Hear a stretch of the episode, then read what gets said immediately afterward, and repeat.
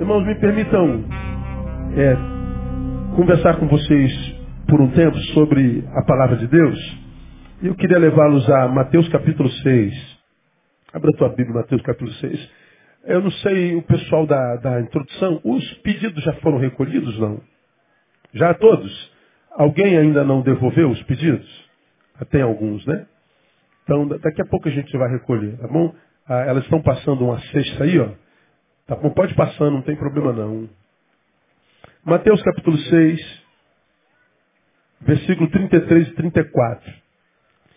Você, você vai se lembrar que alguma coisa parecida com isso já foi ministrada aqui, mas quando eu ministrei, a gente ainda não gravava em DVD, eu não tenho essa mensagem gravada, eu queria tê-la.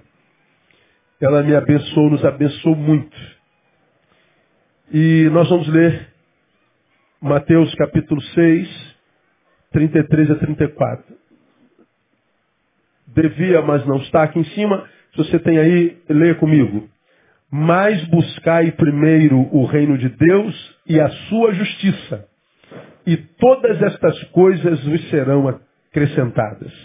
Não vos inquieteis, pois, pelo dia de amanhã, porque o dia de amanhã cuidará de si mesmo.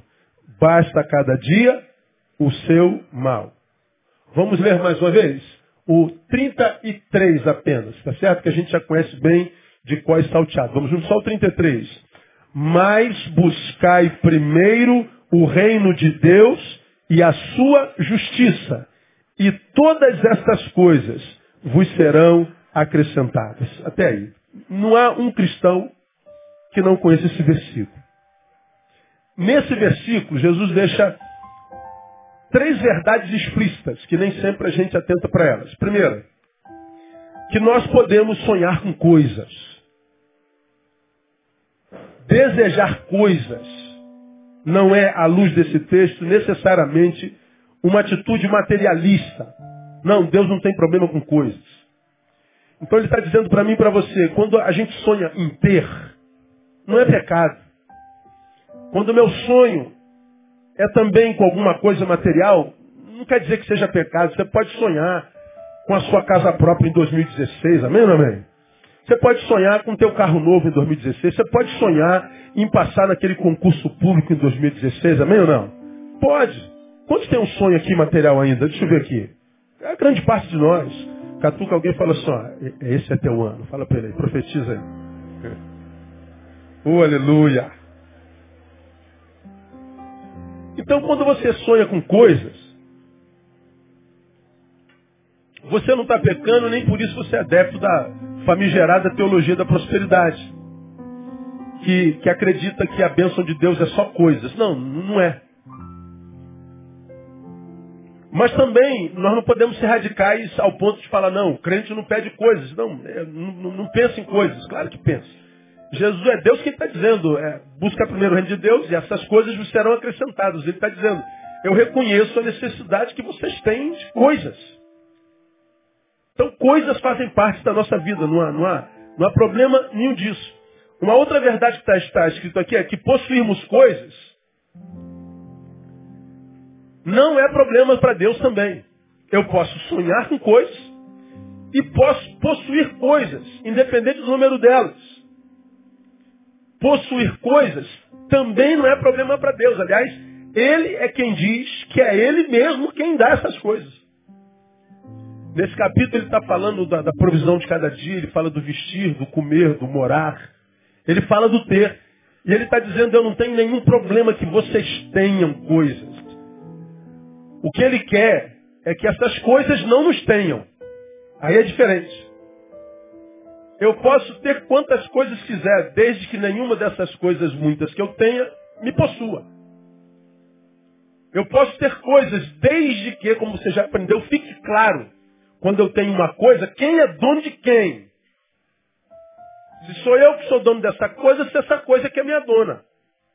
Porque a gente tem aprendido, e é testemunha disso, há muita gente que é possuída pelos que possui. Aí, aí é uma desgraça. Quando eu tenho nas coisas um servo, eu tenho uma bênção. Mas quando eu tenho nas coisas um Senhor, eu estou debaixo de desgraça. Então, podemos sonhar com coisas, não é problema para Deus.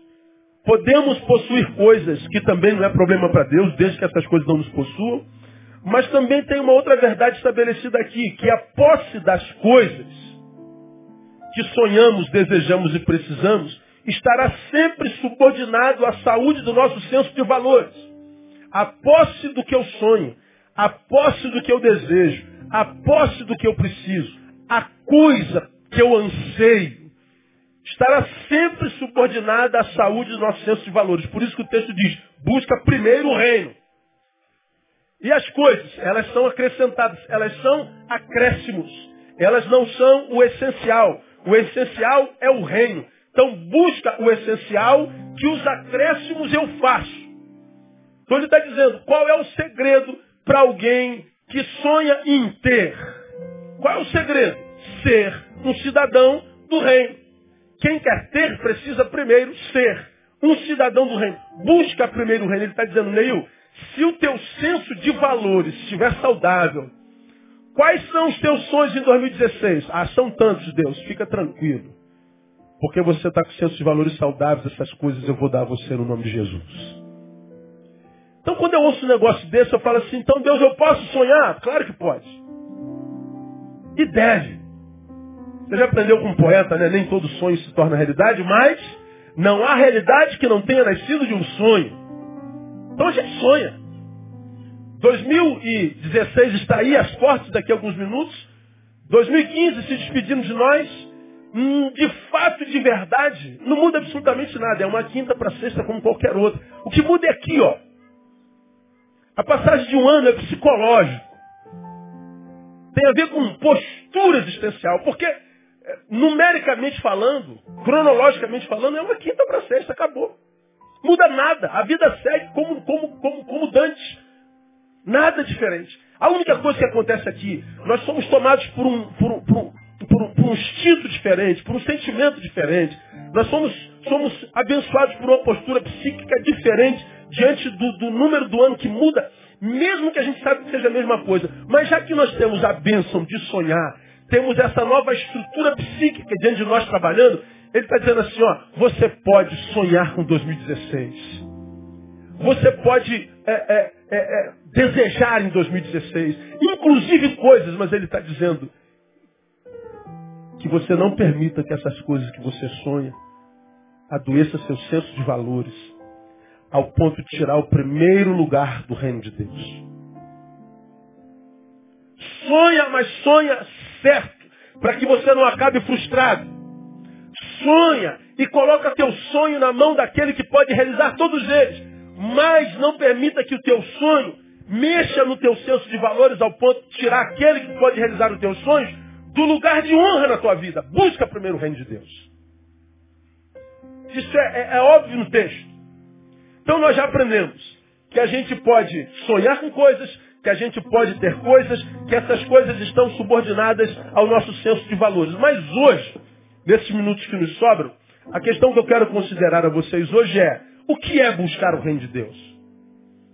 Já que as coisas me são acrescentadas se eu buscar primeiro o reino, o que é buscar primeiro o reino de Deus? É vir à igreja todo dia? Buscar o reino de Deus é fazer campanha das sete sexta-feiras do poder e da instituição? Buscar o reino de Deus é dar oferta? Buscar o reino de Deus é o quê? Não usar mais bermuda? Buscar o reino de Deus é o quê? É não ir mais à praia? É decorar textos bíblicos. O que é buscar o reino de Deus? O que é isso? Quando é que eu sei, pastor, que em 2016 eu estou buscando o reino de Deus? Como é que eu sei que isso é uma realidade na minha vida? Porque às vezes eu tenho dúvida. Aí, eu quero dar um exemplo. Você vai se lembrar disso. Que vem do Instituto Gallup. É um instituto de pesquisa do nosso país, você conhece. Eu vi que o Instituto Gallup publicou, na passagem do ano de 14 para 15, as resoluções de fim de ano dos cidadãos brasileiros que foram alcançados pela pesquisa. Olha o que, que essa pesquisa revelou na passagem de ano última, como as resoluções mais comuns dos brasileiros na passagem de ano. O que você espera para o ano que vem? Olha o que foi publicado. Primeira resolução. perder peso. O que, que eles disseram? Esse ano eu vou fazer o regime e vou levar a sério. E vou conseguir emagrecer. Quantos gostariam que isso fosse verdade na vida? Diga glória a Deus. Pois bem. É uma boa resolução, amém ou não? Sim ou não? Quantos gostariam de emagrecer em 2016? Diga glória a Deus. Ah, bom, pensei que você está com vergonha. Primeira resolução da última passagem de ano. O que, é que você mais espera em 2016? Perder peso. Eu falei, gente, eu não acredito. Está escrito. Segunda resolução. Olha lá. Ser mais organizado. Esse ano eu vou organizar minhas finanças. Esse ano eu vou conseguir chegar à hora. Esse ano eu vou conseguir economizar alguma coisa para comprar minha casa. Esse ano eu vou me organizar. Quantos acham que essa é uma boa resolução o ano? Diga amém. Quantos aqui precisam se organizar mais? Deixa eu ver. Ó. Imagina você mais levinho, 5 quilos mais leve, 10. Mais organizado. Hã? Conseguindo guardar uma merrequinha no final do mês, todo mês todas as contas em dia. Pastor, se eu não guardar dinheiro já está bom, se eu conseguir pagar. Porque na maioria dos brasileiros sobra mês para o salário, não sobra salário para o mês. Pastor, eu quero organizar a minha vida. É a segunda resolução. A terceira, a terceira resolução é gastar menos e economizar mais. A organização abrange família, relação com o pai, com o filho, da empresa. Mas a terceira resolução, gastar menos, economizar mais. Eu preciso ser menos consumista. Eu preciso ser menos refém do shopping. Eu preciso vencer, me libertar do demônio do cartão de crédito. Maridos, digam glória a Deus. Então. Resoluções do último ano. Acho que qualquer um de nós toma posse, perder peso, ser mais organizado, gastar menos, economizar mais. Três resoluções. Tudo a ver com o nosso tempo.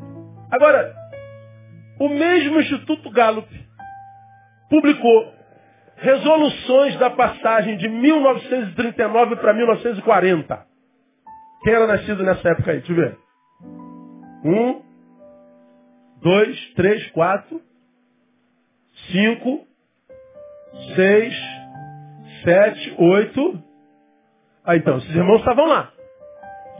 De 1939 para 1940, olha as resoluções da pesquisa do Instituto Gallup.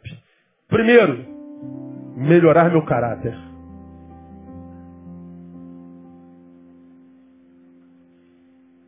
A gente precisa dessa resolução hoje. Segunda resolução, conviver mais com a família. Precisamos disso, sim ou não? Terceira resolução, paz-me, ser mais frequente e me envolver mais com a vida da igreja. Pesquisa secular. Olha que interessante, gente. 2014, perder peso. 1939, melhorar meu caráter. 2014, ser mais organizado. 1939, conviver mais com a família. 2014, gastar menos, economizar mais. 1939, ser mais frequente e me envolver com as coisas da vida da igreja. Tem alguma diferença?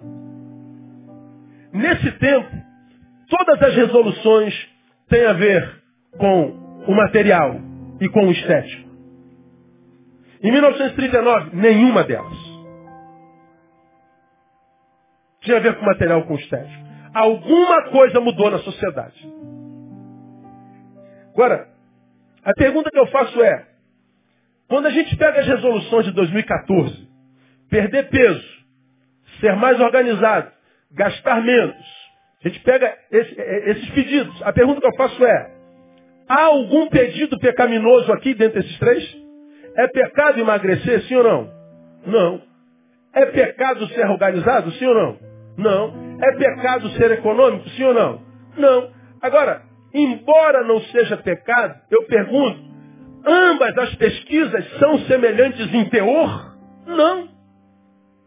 Não tem nada a ver uma coisa com a outra. Embora nenhuma das duas se traduza em pecado. Portanto, eu ouso dizer que pelos pedidos que fazemos, ou pelos sonhos que temos, nós podemos revelar a que reino servimos e qual reino nos habita. Eu entendo que o meu sonho, o meu pedido, a minha resolução vai mostrar para Deus e ao mundo espiritual qual reino me habita. Porque o texto diz em Lucas 17, 20, 21 o seguinte: Sendo Jesus interrogado pelos fariseus sobre quando viria o reino de Deus, respondeu-lhes: O reino de Deus não vem com aparência exterior. Nem dirão, ei-lo aqui ou ei-lo ali, pois o reino de Deus está dentro de vós. Quando Jesus diz, mas buscai primeiro o reino de Deus, de que reino ele está falando? Do reino que é dele, mas que está instalado aonde? Dentro de cada um de nós. Portanto, buscar o reino de Deus é extrair de nós o que vai reger a nossa vida. E o nosso sonho, ou seja, o que a gente extrai de nós, os nossos desejos revelam se dentro de nós há reino de Deus mesmo. Porque, creia, se não há reino de Deus dentro de você, não tem como você buscar o reino de Deus. O reino de Deus não é igreja. O reino de Deus não é Estrada Manoel Nogueira de Sá 538. O reino de Deus são valores plantados dentro de nós pelo Espírito Santo na palavra. São valores que mexem com a nossa estrutura, como canta a música do cara. Como é que é a música do cara aí ficou famosa no Brasil inteiro? Ah, como usar que eu. Toca aí. Como usar que eu cante. Quero subir ao trono, ao lugar que eu puder cantar, só pra te ver e olhar para ti e chamar tua atenção para mim. Eu preciso de ti. Eu preciso de ti, ó Pai. Sou pequeno demais, me dá a tua paz. Eu faço tudo para te servir. Olha o refrão. Entra na minha casa. Olha,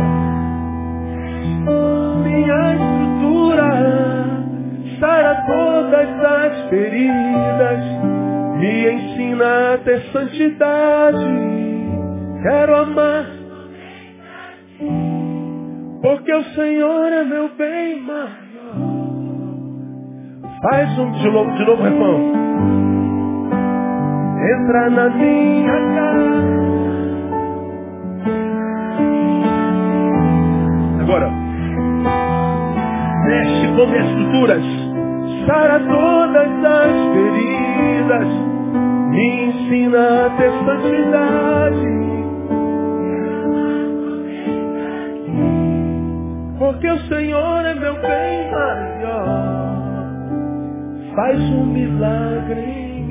Essa música é linda, mexe com as minhas estruturas. Ele está dizendo, quando o reino de Deus entra em nós, ele mexe com a nossa estrutura. Ele abala o nosso mundo interior. Ele faz uma revolução. Ele faz um, um abalo geral. Sísmico existencial. Não sei se existe isso. De modo que nós morremos, diz a palavra, e nós ressuscitamos.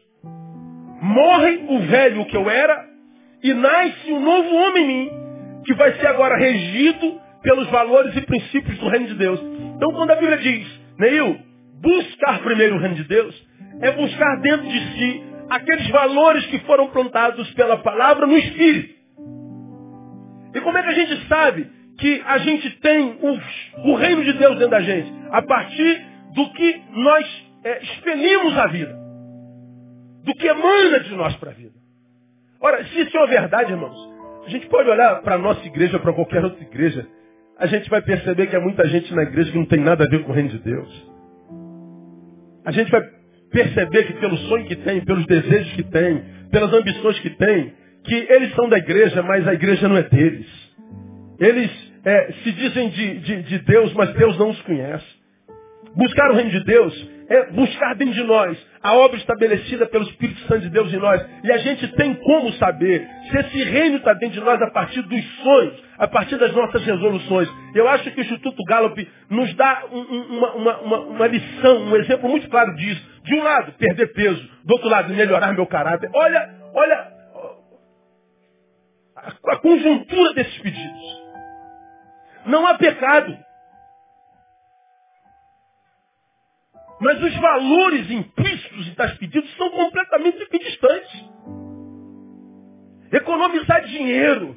O outro diz, eu quero conviver com a família. O outro diz, eu quero ser mais organizado. O outro diz, eu preciso ser mais presente na igreja de Jesus. Olha a diferença.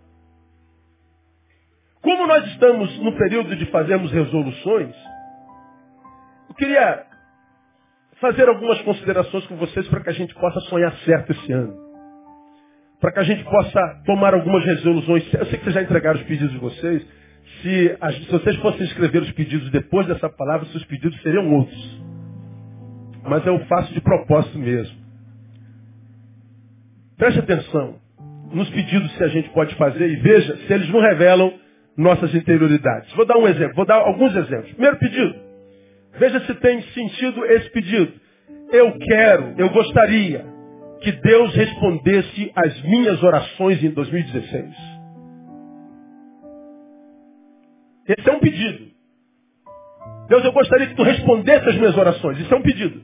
Mas eu também posso pedir, eu quero ser resposta de Deus ao mundo. Veja, eu quero que Deus responda às minhas orações. Mas eu também posso pedir, Deus, eu quero ser resposta da oração de alguém. Eu quero que tu me ouças. Claro, isso é ótimo. Mas eu quero que alguém te ouça através de mim. Muda ou não muda? Muda.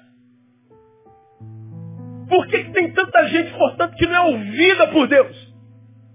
Porque Deus sabe que não vai ser ouvido por você. Jamais. Ninguém vai ouvir Deus através de você. Nós queremos que Deus seja alguém que ouça a minha voz, mas nós não pensamos jamais em sermos a voz de Deus para alguém. Isso tem a ver com o quê? Tem a ver com o que me dominará nesse ano. Tem a ver com o que é, regerá a minha vida esse ano. Tem a ver com o que me fará sair do lugar esse ano. Tem a ver com qual será a minha motivação esse ano. Minha motivação esse ano será desejo ou missão? O que, que a gente quer? Eu quero que Deus satisfaça meus desejos. Ou eu posso dizer, Deus, eu quero que tu me deis uma missão. Eu quero ser útil. Faz toda a diferença. A gente se encontra com muita gente frustrada com Deus no caminho, é impressionante. Como você já me ouviu pregar aqui algumas vezes, eu não consigo entender. Como é que alguém pode se frustrar com Deus como nós, perfeito? Como é que alguém pode se decepcionar com alguém em quem não há sombra de variação? Aquele que diz sim é sim, aquele que diz não é não. Como que alguém pode se decepcionar com alguém que jamais diz talvez? Como que a gente pode se decepcionar com alguém que diz que prometeu e, e, e nunca despromete? Como? Toda frustração com Deus é produto de projeção equivocada sobre Ele. É produto de relação sem consideração, sem, sem, sem planejamento, sem, sem racionalização. De um lado, eu posso dizer, Deus, eu quero que tu responda as minhas orações esse ano. Ótimo, não há pecado nenhum pedir isso. Mas é diferente gente dizer, Deus, eu quero ser resposta da oração de alguém. Eu quero, ó Deus, não que tu satisfaças os meus desejos, Mas eu queria que tu me fizesses útil. Você já aprendeu que quando a gente se encontra com o Evangelho, a gente não encontra uma fonte de realização de desejos. A gente não encontra uma lâmpada de Aladim, da qual sai um, um, um, gênio e diz, pede o que você quiser que eu te dou. Quando a gente se encontra com o Evangelho, a gente se encontra com a missão. Quando a gente se encontra com o Evangelho, a gente encontra nosso lugar no mundo. Nós encontramos a razão da nossa própria existência. Então minha primeira oração em 2016 para você, minha igreja, é que Deus, sim, porque Ele pode satisfazer teus desejos, mas, que mais do que satisfazer teu desejo, Ele te faça útil ao seu reino. Que ele veja emanar de você mais do que o desejo de ver desejos é, é, é, satisfeitos, que ele veja em você o desejo de servir. Faz toda a diferença. Uma segunda lição, um segundo exemplo. Seu pedido nesse ano pode ser, sua resolução nesse ano pode ser, eu quero ser curado por Deus. Ora, que, que há de errado nisso? Afinal, o nome dele é Jeová Rafa, amém ou amém? Quantos creem que ele cura hoje ainda? Diga glória a Deus. Claro que cura. Não oramos quarta-feira por Giovana, que estava internada, foi atropelada, coágulo no cérebro? Tá boazinha, tá perfeitinha, tá curadinha. Ele faz quando ele quer, como ele quer, do jeito que ele quer. Ele pode todas as coisas. Então é claro que eu posso orar, eu quero que Deus me cure nesse ano. Claro que eu posso, mas eu também posso orar, eu quero ser remédio de Deus na vida de outros. Eu quero a cura, mas eu também quero ser remédio. Tem a ver com a definição do que seja bênção para nós. Ser ou ter. E a gente é doutor nisso aqui. A gente sabe que a gente não é abençoado quando a bênção chega até nós. Você já me ouviu falar sobre isso aqui muitas vezes. Tomei o exemplo da água. Se eu sou um sedento e peço para Deus me abençoar, eu estou pedindo para Deus me dar água. Se a água chegou, eu matei minha sede, eu não posso dizer ainda que eu sou abençoado. Eu sou um descedentado. Agora, quando é que eu me torno um abençoado? Quando eu pego a água que me restou e compartilho com alguém que está sedento do meu lado. Quando eu que fui curado pela água, pego a mesma água que me curou para curar alguém. Então eu estou dizendo ao Senhor, Deus, eu não quero só cura, eu quero ser remédio. Porque se você é curado, mas não gera cura na vida de ninguém, a tua saúde será por pouco tempo. Quanta gente não tem a bênção da longevidade? Porque doente pediu cura, recebeu. E saudável não viveu para a glória de Deus. Quanta gente pediu a Deus prosperidade, Deus deu, e a prosperidade que teve nunca foi usada para a glória de Deus. Quanta gente pediu uma bênção ao Senhor e a mesma bênção que o Senhor Deus o afastou da presença do Deus que lhe deu a bênção. Quanta gente. Quanta gente pedindo a Deus no final do ano, Deus é, é, renova as minhas forças. E Deus renova as tuas forças. E ele fica olhando, o que, você vai fazer agora, fortalecido? Vira um inerte, um inútil. Como eu preguei domingo passado, vinde a mim todos vós que estáis cansados e sobrecarregados, eu vos aliviarei. E a gente vem, e ele nos dá descanso. E o que, que a gente faz agora descansado? A gente continua parado. Sentado embaixo do coqueiro, tomando café ou tomando Coca-Cola com limão. Estamos no verão. Ora, para que você acha que Deus nos dá descanso? Para que a gente continue trabalhando. Para que, Ele me descansou? Para que eu continue indo. Para que eu continue útil. Agora a gente encontra descanso nele e fica sentado aí o resto da vida, o resto do ano. Ele não pode contar com a gente. Não, agora, ô oh Deus, eu sei que ele está cansado, eu quase morri ontem de tanta canseira. Agora que eu estou aqui descansado, o senhor vai querer me usar de novo? Está barrado. Não, não vou não. Aí você vai cansar de não fazer nada. Você vai cansar da vida inútil. Você vai cansar de viver uma vida que não se justifica. Então veja, nós revelamos o reino. Eu quero que Deus me cure, mas eu quero ser remédio de Deus na vida dos outros. Terceiro, eu quero que Deus me prospere. Olha, nós falamos de coisas. E ele está dizendo, olha, coisas é a minha especialidade. Ele está dizendo, sou eu quem as dou. Busca primeiro o reino e todas essas coisas eu acrescentarei na vida de vocês. Eu sou especialista em coisas. Todas as coisas que tu desejas são obras da minha mão. Moleza para mim. Sou especialista em matéria. Então é claro que eu posso pedir ao Deus das coisas que me dê muitas coisas, claro. Mas eu também posso orar o seguinte: eu quero compartilhar com os mais necessitados a prosperidade que tu me deste. Eu quero ter muito, quero. Mas não é muito para ostentar. Eu quero muito para abençoar. Tem a ver com a vertente material de nossa espiritualidade. Olha que coisa estranha. Tem a ver com a vertente material da nossa espiritualidade. A gente precisa decidir ostentação ou generosidade. O que, que a gente quer para Deus quando a gente pede coisas? Você está pedindo a Deus para trocar o teu carro? Para quê? Para matar teu vizinho de inveja. Para esfregar na cara do teu colega de trabalho, que te chamou de perdedor no ano passado.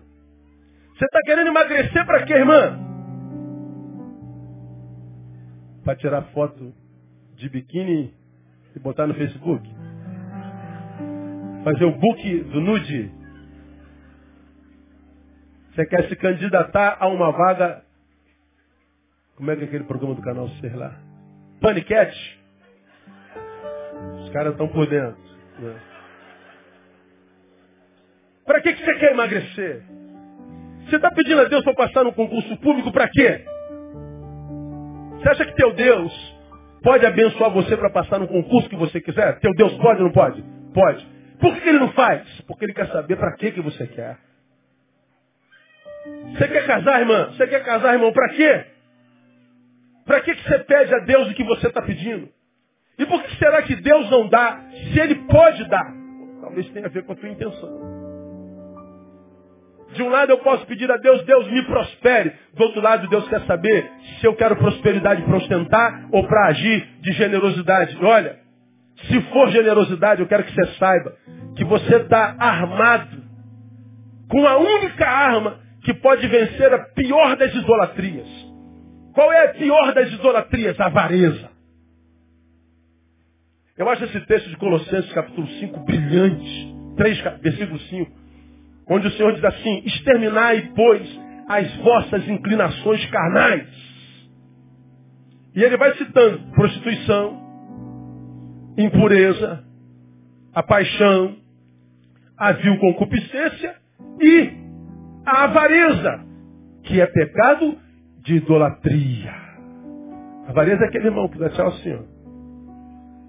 Tchau, amor. Deus abençoe. Ô, meu irmão, como vai? Bem, irmão? Deus abençoe. Aí os crentes ficam metendo pau nos católicos. Porque adoram a imagem, chamam-os de idólatras. E nós? Não somos muitas vezes? Como é que eu venço o pecado da avareza? Generosidade.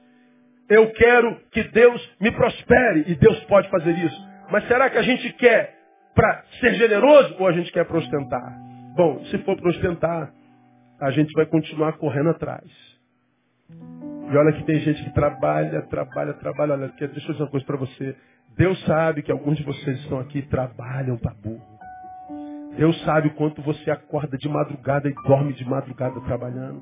Deus sabe o quanto você se esforça. Deus sabe o quanto você sua para ter o que tem. E você talvez pergunte, então por que, que Deus não, não, não, faz romper na minha vida, pastor? Talvez ele conheça o espírito que habita dentro desse povo trabalhador. Ele sabe o quanto a prosperidade te faria mal. Ele sabe o quanto, dando a você, poderia perder você. E às vezes, por amor, nos mantém onde a gente está. E aqui na nossa igreja poderia dar um monte de exemplo. Gente que entrou no gabinete e falou assim, pastor, vou fazer uma prova para concurso federal. Eu queria que chorasse. Você crê, irmão? Está estudando? Muito, pastor. O cara estuda mesmo. Ajoelha aí, vou botar a mão na sua coisa, vou morar junto. E a gente abençoou. Passou no concurso público. Ó, oh, Deus nunca mais viu na comunhão. Nunca mais viu. Deus me dá sabedoria para passar na faculdade federal. Aí você passa, vai para o FRJ, some. E aí, irmão, sumiu? Estou estudando. Irmão, estou estudando. Como que só você estudasse nessa igreja. Ninguém mais tudo aqui é burro. Tudo é, é, é segundo grau. Só você que faz faculdade. Então, começou a estudar, acabou. E quantos pedem um amor? Ó oh Deus, meu sonho é casar. Não um varão do céu, Senhor. Um varão. Aí tu vai botando no pedido até 35 anos. Já tem a casa própria. Funcionário público. Já tem um carrinho, né? Deus, um homem, né? Que te ame muito, que ore três vezes ao dia. Aí tu vai enumerando as características do sujeito. Aí você, tu, aí alguém pergunta, tu acredita que Deus pode te dar um varão desse? Aí a mulher, aleluia, eu creio, aleluia. Fala até língua estranha. Aí Deus fala assim, minha filha, se esse homem existe, tu acha que eu daria para você? Que não me glorifica sem ele? Cuja vida não está à minha disposição? Cujo talento não está a meu serviço? Esse homem existe, mas ele nunca seria dado a você. A mesma coisa é o varão pedindo a varoa. Uma anja encarnada. Como que ele vai dar um anjo, uma anja para você?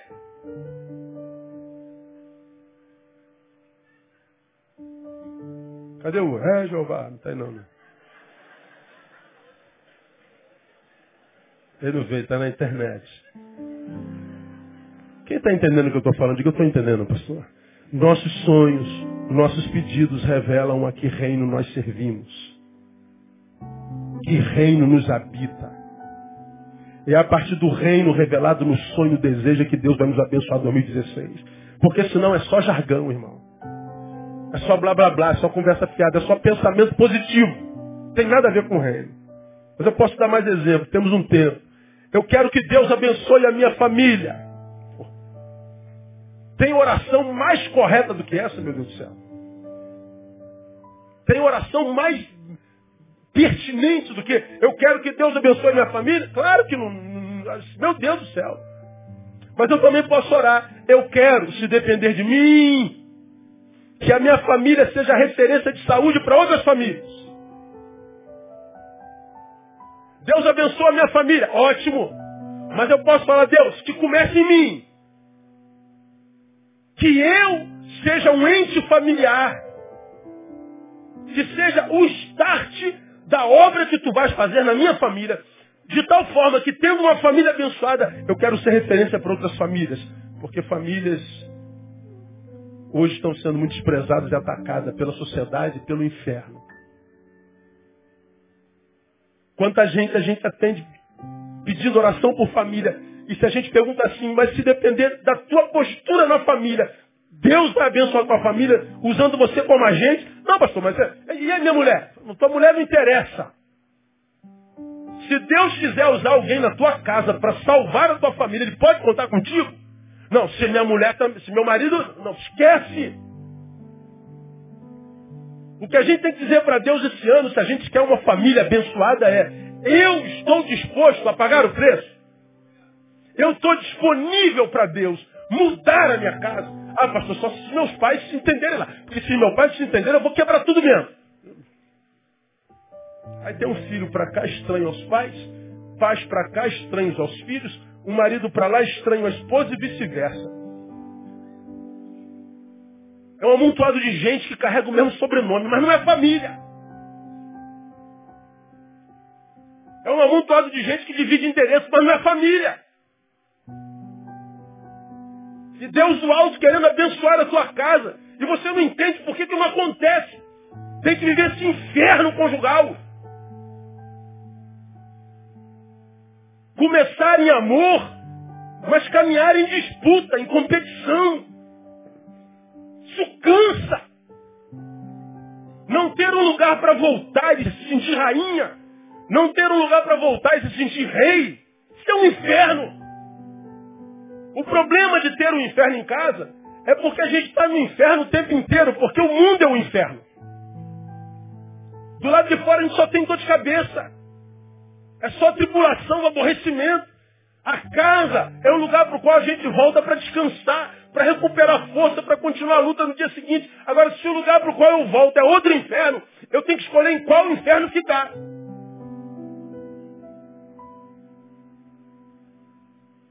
Quase sempre a gente prefere aquele inferno onde ninguém fica perguntando, onde é que você estava? Estava com quem? Fazendo o quê? Até quando? A gente prefere o inferno da rua. Agora, como Deus anseia para abençoar a família do seu povo, ele está perguntando, ele pode contar contigo? Marido, ele pode contar contigo esse ano para restaurar tua família? Esposa, Deus pode contar contigo esse ano, independente se seu marido vai fazer a parte dele. Você está disposto a pagar o preço? Filho, você está disposto a ser um santo na tua casa para quebrar a maldição que é entre teu pai e tua mãe? Porque se Deus achar você dentro do teu lar, você é suficiente para Deus operar o um milagre. Se você pode, diga assim, Deus me acha na minha casa esse ano. Diga assim, Deus, eu estou disponível para ti. Que a tua casa seja uma bênção esse ano, irmão. Que a tua casa seja um ninho no qual você deite, se aconchegue. Diga, cheguei no meu lugar. Deus abençoe a tua casa. Quero terminar. Eu quero que Deus se manifeste a mim em 2016. Quem não quer? Oração pertinente. Mas eu também posso orar. Eu quero ser o sinal da manifestação de Deus em 2016. Eu posso orar, Deus, se manifesta a mim. Ótimo. Mas eu posso pedir a Deus, Deus, eu quero ser um sinal da tua manifestação.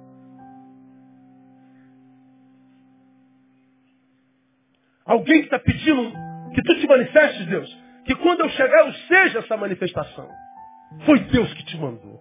Ó oh, irmão, não tem coisa melhor de se ouvir, né? Na hora, você chega no momento aprazado, você chega na plenitude do tempo e você percebe que Deus te usou, que Deus te, te, te usou como um canal. Claro que a gente quer ver Deus se manifestando a gente todo dia, o dia todo, mas querer ser a manifestação de Deus no mundo, isso tem a ver com o quê? Com testemunho. Testemunho.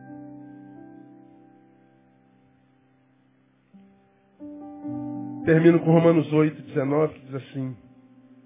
Porque a criação aguarda com ardente expectativa a revelação dos filhos de Deus. Aguarda com ardente expectativa a revelação dos filhos de Deus. Porquanto a criação ficou sujeita à vaidade, não por sua vontade, mas por causa daquele que a sujeitou, na esperança de que também a própria criação há de ser liberta do cativeiro da corrupção para a liberdade da glória dos filhos de Deus. Então a gente está aqui dizendo, Deus, manifesta a mim. A criação lá, que já não conhece a Deus, geme.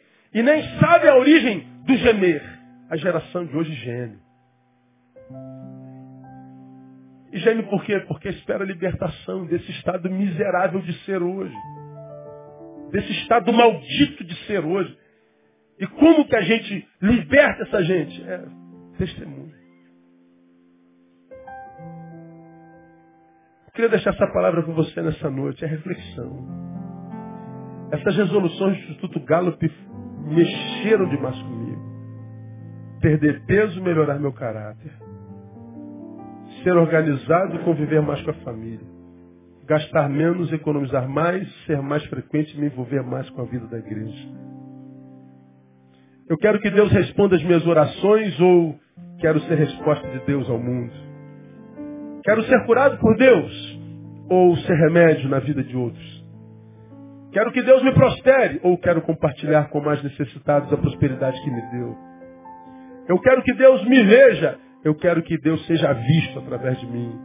Eu quero que Deus me abençoe, abençoe minha família. Eu quero, se depender de mim, que a minha família seja referência de Deus para outras famílias. Eu quero que Deus se manifeste a mim. Eu quero ser o sinal da manifestação de Deus ao mundo. Se nós formos assim, irmão, alguém que busca o reino de Deus, orando certo, desejando certo, sonhando certo, fique tranquilo. Esquece as coisas. Todas as coisas te serão acrescentadas. Qual o teu sonho, meu irmão? Qual o teu projeto? Como que você entra 2016? Com que bagagem? Deus está dizendo assim, meu filho, se você buscar meu reino, saia de 2015 com uma certeza inequívoca.